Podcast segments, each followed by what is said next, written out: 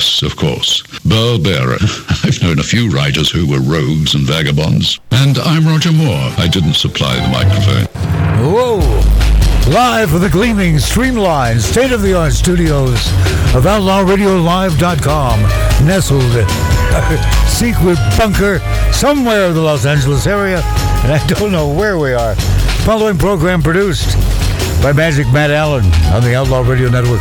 I am legendary Burl Barer, and sitting over there, that's Mark Boyer, our fact checker and co-host.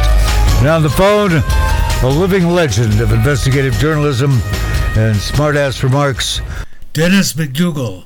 Yeah, Yeah, what are you gonna do? I'm Yeah, uh, so. hey, Yeah, Well, and according to your publicity, uh, you've written at least 12 books, hundreds of newspaper and magazine articles, many of which were actually published. and then you went looking, and then you went looking for Hemingway's suitcase. Is that a true story? This thing about Hemingway's suitcase, or did you make that up? That he had a suitcase with a novel in it. Is that Well, I mean, the, the lost suitcase is uh, a true life adventure, but uh, what happened to it is uh, anybody's guess. And I use that as the premise for a novel. So, uh, yeah, he did in fact lose his suitcase and thought that his entire career was over at age 21 Oh no! and uh, his wife uh, slapped him in the, in the face, sort of like Cher slapped Nicolas Cage in the face in Moonstruck and said, "Snap out of it." And then he went and, uh, and wrote um, uh, "The Sun Also Rises." Well, that's good because the guy in that story couldn't. so I'm glad Yeah, something well, good. whatever. yeah, The so, tragic yeah, well, I, um, I've written 15 books now, and I'm working on my 16th. How about that? Well, well, well, according to this uh, publicity, uh, you have got to update that. So uh, after after you wrote Dylan, another, uh, which I bet Dylan was thrilled with that book.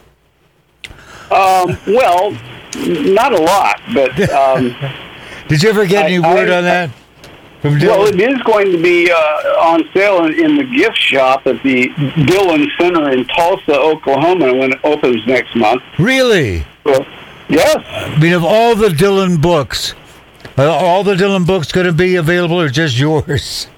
Well, I don't know about the others. All I know is that I contacted my publisher, and he said that he was going to make sure that they got a shipment. Now, whether they display them and actually sell them, that remains to be seen. Because I mean, your Dylan bio book is the only one I've read that begins with Dylan on heroin crashing a van. well, it does. It is unique in that fashion. Yeah, Um, I've never read a book that begins with Dylan on heroin crashing a Yeah, I don't. I, I, I don't. Um, I, I don't think that any of the others, and there are many, um, could. Uh, I won't ask you your source on that, but I assume, being as you are an ethical journalist, you did have a source, a reliable source on that story. You did. well, I will reveal for the first time on this program that I did indeed have a source. Uh, he was a roadie at the time, and um, he is my stepson. whoa, whoa, whoa. Ah, so you did have the inside track, so to speak. Nepotism at its best. Yep. And that could give Oh. nepotism a bad name. Oh, you know. Burl, you you're such a clever soul. I get. I, I I don't know if your listeners got that or not, but he said inside track. Yeah, that's right. That's called a double entendre. Yes, it is. Yes, I remember her. Yeah, I do too. Yeah. Matter of fact. yeah, Yeah. Well, uh, so um, yeah, since um, Dylan, I um, I wrote another little tome published. Um, I don't know about a year or so ago, year and a half, uh, called Operation White Rabbit. yeah, we had you on the show about that one. That was a cool book. Anybody buy it? Thank you very much. Uh, well, uh, apparently some people bought it because uh, I get royalty checks, which is kind of an anomaly these days. Yeah, no hell. You're right. You're right. Telling the truth on that one. There is Oh, nothing yeah. wrong with mailbox money. That's It's right. going to knock me over with a feather. Yeah. Anyway, hey, I'm, st- I'm still um, getting checks from McFarland for the book I wrote in 2000. Uh, no, in 1993, 92. Yeah. Yeah, they're what, 45 cents or less? No, no, I get But, but isn't, buddy. isn't that weird, though? I mean, that uh, I, mean, I, I guess that's one of the the benefits of being um, uh, low-level, m- m- mid-list authors like like we are, uh, because these books come out, they they assume that they're not going to sell at all, and then ever so often they sell like crazy after the fact, and we actually get royalty checks. I know. Now, I know for a fact that all of these big name authors who get big advances never earn out their advances. Of course ever. not. Never. So they never see a royalty check. They don't know what it is. But we do. yes, we do. Even if it's only nine ninety five and a fruit chewy. Yeah. Actually, it was uh, close to a hundred bucks this time. I was very impressed. Congratulations, Squirrel. Uh, well, the big surprise was my first book for Kensington, "A Murder in the Family." Uh, yeah. I mean, how often does a paperback true crime book hit the New York Times bestseller list? Everyone was in a state of shock, including the publisher. We ran out of books, but at least we made it to the New York Times bestseller list. And that, I I think that's uh, uh, that's an incredibly cool story, and I'm happy that it happened to you. yeah, so am I, because I still get money in the mail.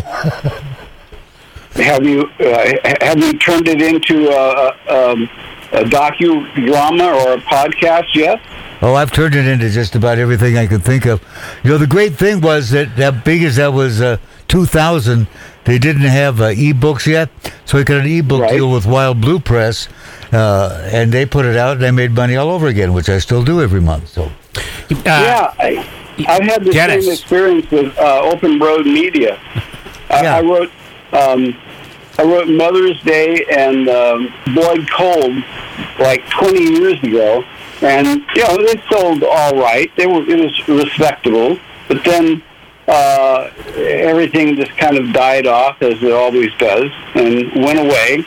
And then Open Road Media calls my agent about four years ago and says, uh, we'd like to republish uh, these books that he wrote. And I said, sure, why not? And I got to tell you, I, I have earned more money off of Mother's Day than any other book I have ever published. really, Yeah, it's like I don't know who who it is out there in Middle America who is buying it, but somebody is buying it hands over hand over fist. and what is the plot of Mother's Day? Do I ask? Well, the elevator line is um, uh, Mother's Day is the story of a Sacramento mother who um, conscri- scripted her two sons to help her murder and dispose of the bodies of her two daughters. What? That's really Yeah. sick. Well, it's um, unfortunately it's true. Well, that's why they call it true crime. and why I did believe the, that's. the I, I lovely think, offspring I need think to you die? struck upon something here. Yeah. What was the motive? Uh, well, uh, if you peel back all of the Freudian um, onion skins, you get down to jealousy. Uh, both of her daughters, um, whom she turned out by the time they were teenagers, uh, were rivals to the mother in her pursuit of uh, yet another male meal ticket. So she saw fit to do them in rather than um, let them uh, take her her lovers away from her. Whoa. And her sons went along with this plan? Well, they, I, I'm not. I'm not sure that they. I'm not sure that either either of them, both of whom have spoken with me extensively, uh, uh, did it voluntarily.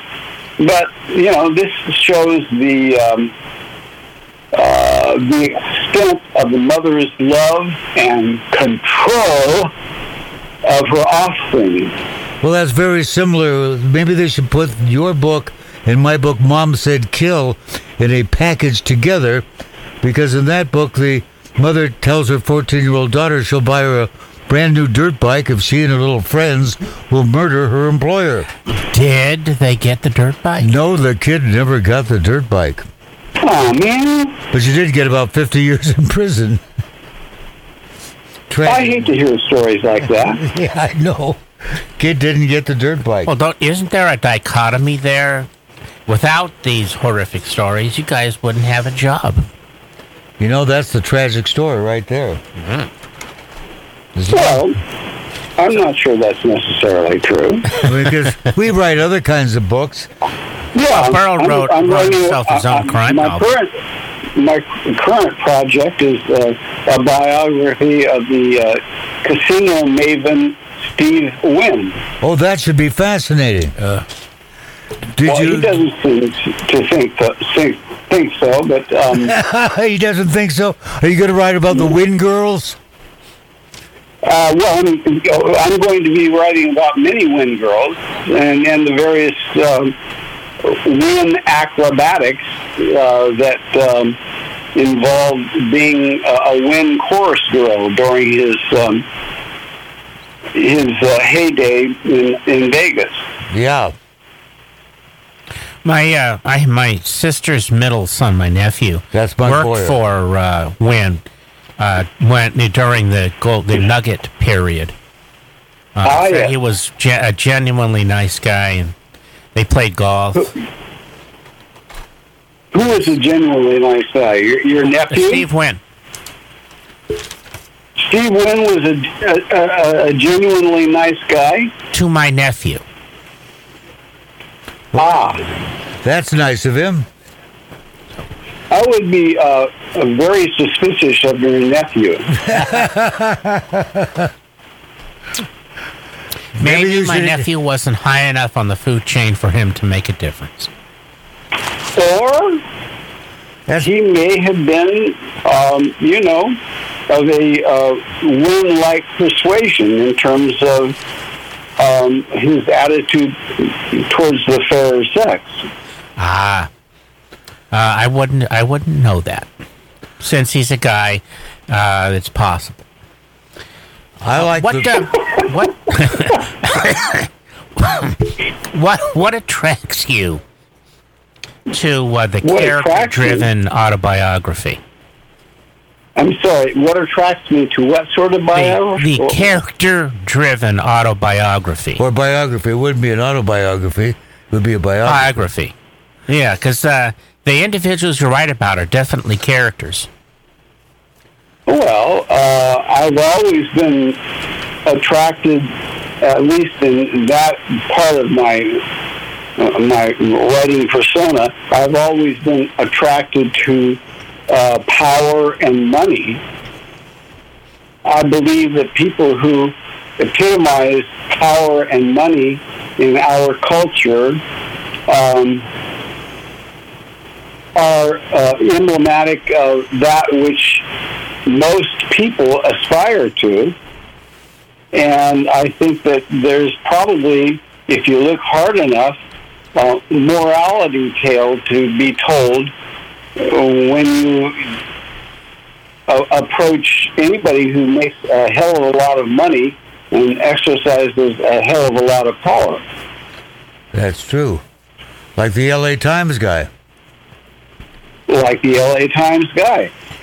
I mean, Otis Chandler was, um, no, don't know. I mean, in, in the end, though, uh, with Otis Chandler, it, it, it was kind of sad. I mean, the weird thing is, you know, and Burl, you would you you, you would um, get this, and, and it's proven true once again with Steve Wynn. I've come to uh, appreciate the working title of the book. By uh, by the way, is Citizen Wynn.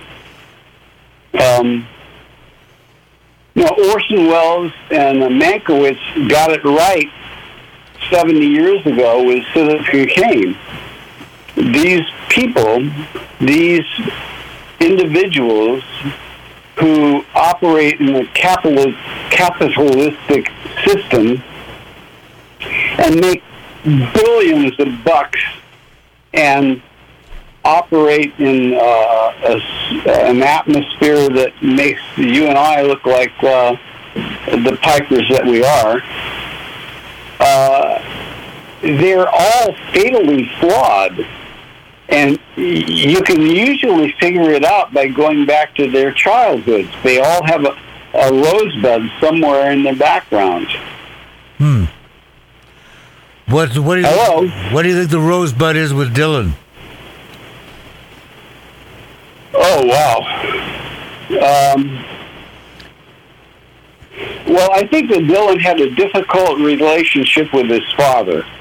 His father was this uh, hard-charging uh, Jew um, who moved into a, a, a totally uh, Gentile um, Midwestern town, and uh, and sustained crippling injur- inju- injuries to himself he, when he was probably in his late 30s that he never really recovered from. So, you know, Dylan watched his father uh, disintegrate before his very eyes Ooh, and didn't want that to happen to himself, obviously. right. So when he had a chance, uh, he he got the hell out of Minnesota, moved to New York City, and never looked back. And I think that his whole life has been um, kind of motivated by trying to not necessarily become his father, but um, but uh, trying to to make the world fit his father's idea, his idealistic idea of what it ought to be. Well, that's admirable. Well, it is admirable. I mean, I, I think it's terribly admirable. Um, but then he had his own problems along the way, and, and especially when it, when it came to dealing with women. Yep. Now I have a question, and you raised this question uh, about Dylan in the little promo piece for the book. That is twenty some years ago. He seemed like he was on the uh, uh, the fast track to oblivion. Uh, I saw him uh, live at that time period, and it was uh, like he was sleepwalking through the greatest hits and off the stage. It was like uh, Elvis has left the building before he was even on stage. Right. And then uh, I saw him a couple years ago, and he was fantastic. And I listened listened to uh, his performance just a week or so ago, uh, on his first show here in the United States on his uh, Never Ending Tour, Rough and Rowdy Yeah. Ways. And Yeah. his performance, vocal performance, is absolutely fantastic. He isn't just Um, doing the songs, he's performing the songs, he's selling the songs. Every line that he does, you can hear him invested in it. Totally. I am so so glad to hear that from you, Burl, because I bought tickets in, in the front row for his um, uh, his show in, in Memphis at the Orpheum next month, uh, and in anticipation of just that, because on the one hand, he's 80 years old, uh, and in a way, he probably sees this as his last hurrah. But uh, beyond that, you know, and it does in fact go back all, all the way to to that point in the early '90s when he was hooked on heroin and he was not even phoning it in. He was like, you know, uh, writing it on a, um, uh, on a um, blackboard and sending it in. Yeah. Uh, But what what something happened? What there. what caused the transformation? I mean, he went from being like walking death to being more alive and vibrant than he was 20 years ago. All right, I will tell you, and it, it is in my book, but I will I'll repeat it for you and your and your audience. Uh, two words: Jerry Garcia. Really? Hmm, keep on trucking. When Jerry Garcia died of an over- overdose, that was like a wake up call to Dylan because he worshipped Jerry Garcia. Really? Oh yeah. And up to that point, you know, he was pretty much checked out. He'd show up for the show. He, the never-ending tour had already begun, so he was obligated to be there. I spent a few, uh, about a month and a half, traipsing around uh, California. Uh, when I was at the, you know, after high school ended that summer. Right. I actually was wandering around. I'd hitch a ride with whoever had a car to the next spot. It was a weird couple of weeks. To see Well, what? you can imagine how the- weird it was head. over a longer period of time for Dylan himself. so that so he what? Kicked the heroin and started doing MDMA instead? Well, I think that when when Garcia died, I think it was a, like a wake up call for Dylan. He produced a couple of albums in that period that were uh, totally old style folk songs Right. I got Yeah. it. Yeah. from the Carl Sandburg, uh, you know, American music book, and uh, and that was like the prelude to probably the very best album that he has ever done since Blood on the Tracks, which is Time Out of Mind. Right. And Time Out of Mind essentially set the tone for the Dylan that we have come to know uh, since the mid 90s to the present day. Time Out of Mind is a masterpiece. If you go back and listen to it, there's not a bad cut on the album, not one. And yet he says mathematically it doesn't quite work right for him. mathematically. Whatever the hell I'm that sorry. means. Whatever the It hell that doesn't work. means. It doesn't work for him. What? How? mathematically. Mathematically? Yeah. Well, I don't know. What do you mean by mathematically? Damned if I know. That's Dylan. You tell me. I don't know. But it is an incredible album. But I'll tell you, if the show he gives you when you go see him live is anything like what I heard on his debut show of his American tour, you are in for a treat. I believe it. I absolutely believe it.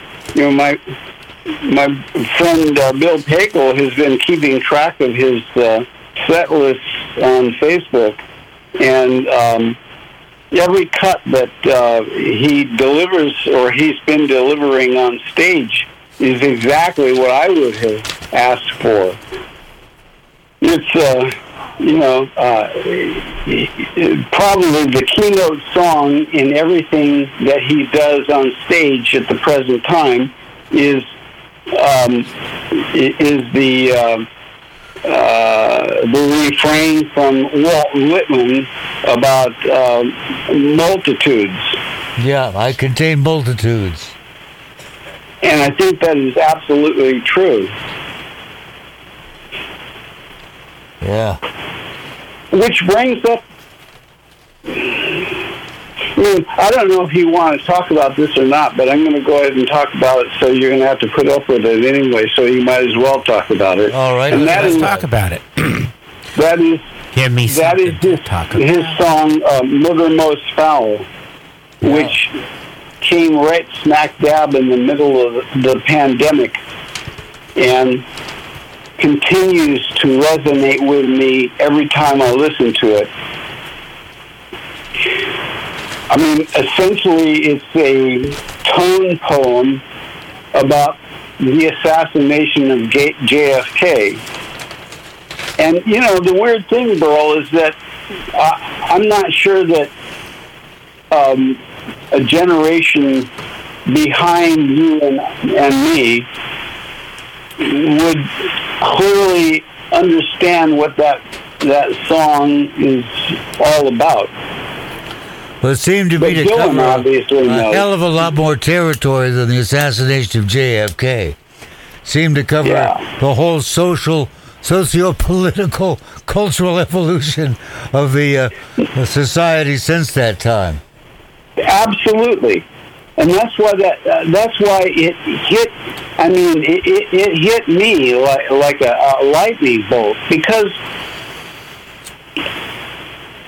you know all of us of that generation remember where we were, exactly what we were doing that day in November 1963 when the news came across the, the transom that this guy had been murdered in cold blood on the streets of Dallas, Texas. And that that was like a wake up call.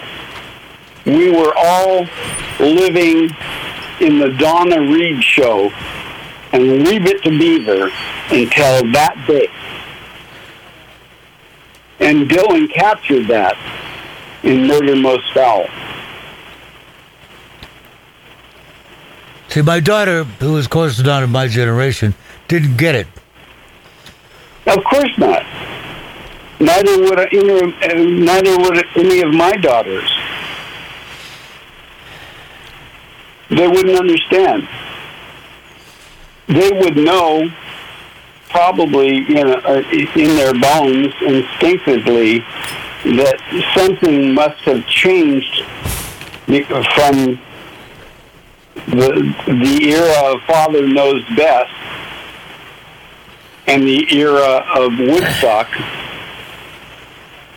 because the the country and the whole cultural fabric uh, changed from the the very bottom up.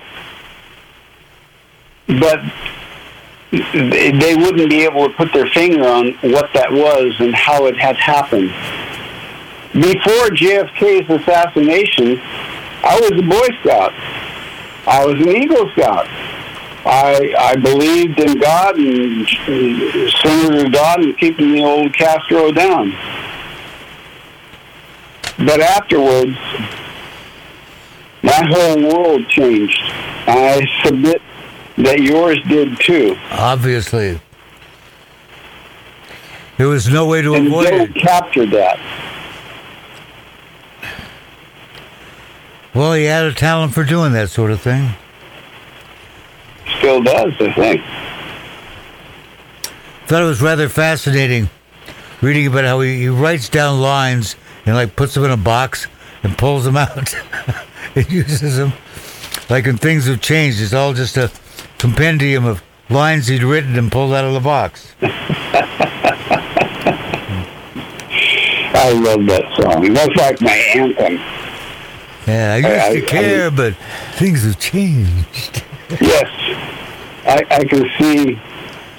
Uh, I, I can see Lebowski quoting those lines. The other one that I love is uh, Tweeter and the Monkey Man, which is one of the great self-parody songs I've ever heard. I can listen to that thing a thousand times. Now, I'm I'm getting the feeling that I've been blessed not to have heard any of this. No, you have missed out on one of the great cultural experiences of all time. Um, I After all, Tweeter and the Monkey Man were hard up for cash. Uh, they Uh, they yeah. stayed up all night selling cocaine and hash to an undercover cop.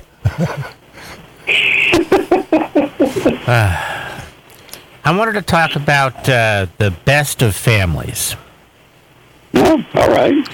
And your personal connection to the storyline.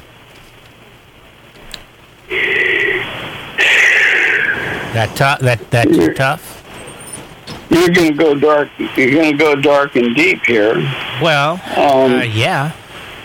Well, yeah, especially considering, as you know, uh, Dennis, uh, I had, thank God, a almost identical experience as my daughter went missing. I know. I've been. I, I I read about that, Bill. Yeah, September 23rd.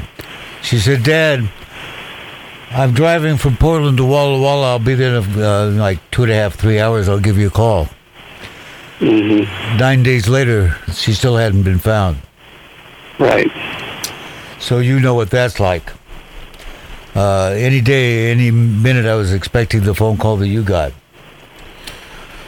Right. I didn't get that call, but you did. And uh, it breaks my heart just to think about it. Uh, and what is so tragic, uh, as you say, people with mental illness do not have the options for help. In my daughter's case, it was the fellow that attacked her, uh, an untreated uh, fellow with severe mental illness uh, and that's why her diagnosis now is CPTSD, which is complex, which is one traumatic event right after another. No sooner Right. does she get free from this situation, but he tracks her down and beats her within an inch of her life, cracks her ribs, and uh, she winds up in a you know halfway house somewhere in Walla Walla, Washington. You know, it's just one thing after another. And you go, how does this ever end? How does anyone get out of the spiral of continual trauma and get any treatment for it, any help for it? And uh, I don't know what the hell we would do about it. It's just like you hit a wall. And once you, once uh, the person, whether it's the perpetrator or the victim, gets in a position where they need help, it's like it's set up to keep you down. That's right. Uh, and, and, and in this country, the United States of America, for that to be the situation, to me, is the antithesis of how I perceived our country.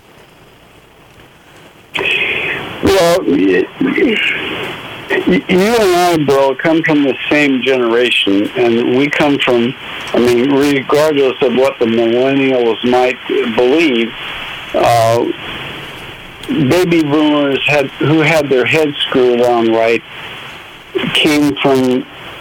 Uh, they, they came from a, a point of view of hope. I mean, we were hopeful we went to the 60s and we partied and ultimately what we came to the conclusion was that war was not a good thing and that Vietnam had to come to a, a, a goddamn end and that we should not have these uh, stupid ass colonial wars any longer.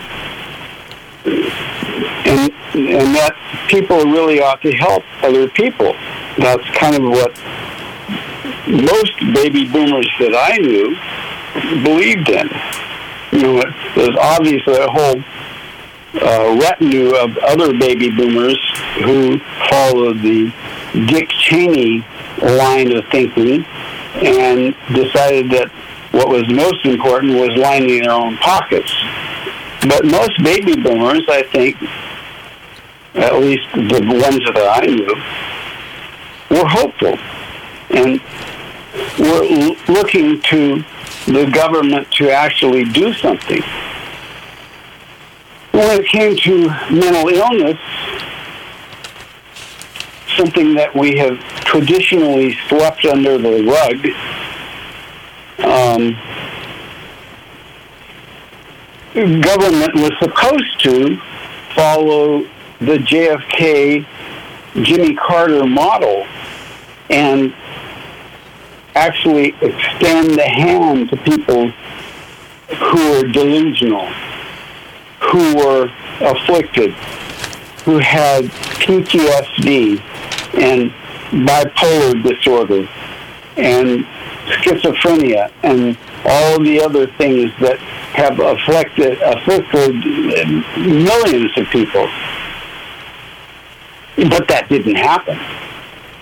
And that didn't happen because Ronald Reagan became president of the United States. And he didn't believe there was such a thing as mental illness. So he wiped out all of the mental health, uh, the entire mental health system from coast to coast.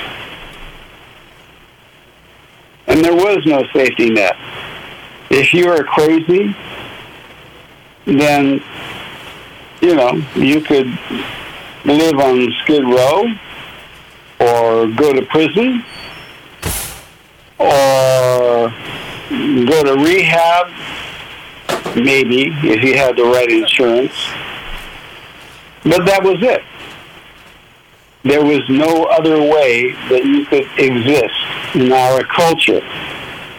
And sadly, Reagan's legacy persists down to this very day. Every time I read about another school shooting or another mass um, um, killing uh, at a shopping mall, you get the same refrain. First from the left, left, saying we've got to outlaw weapons, and then from the right, saying we have got to uh, help everybody's mental health.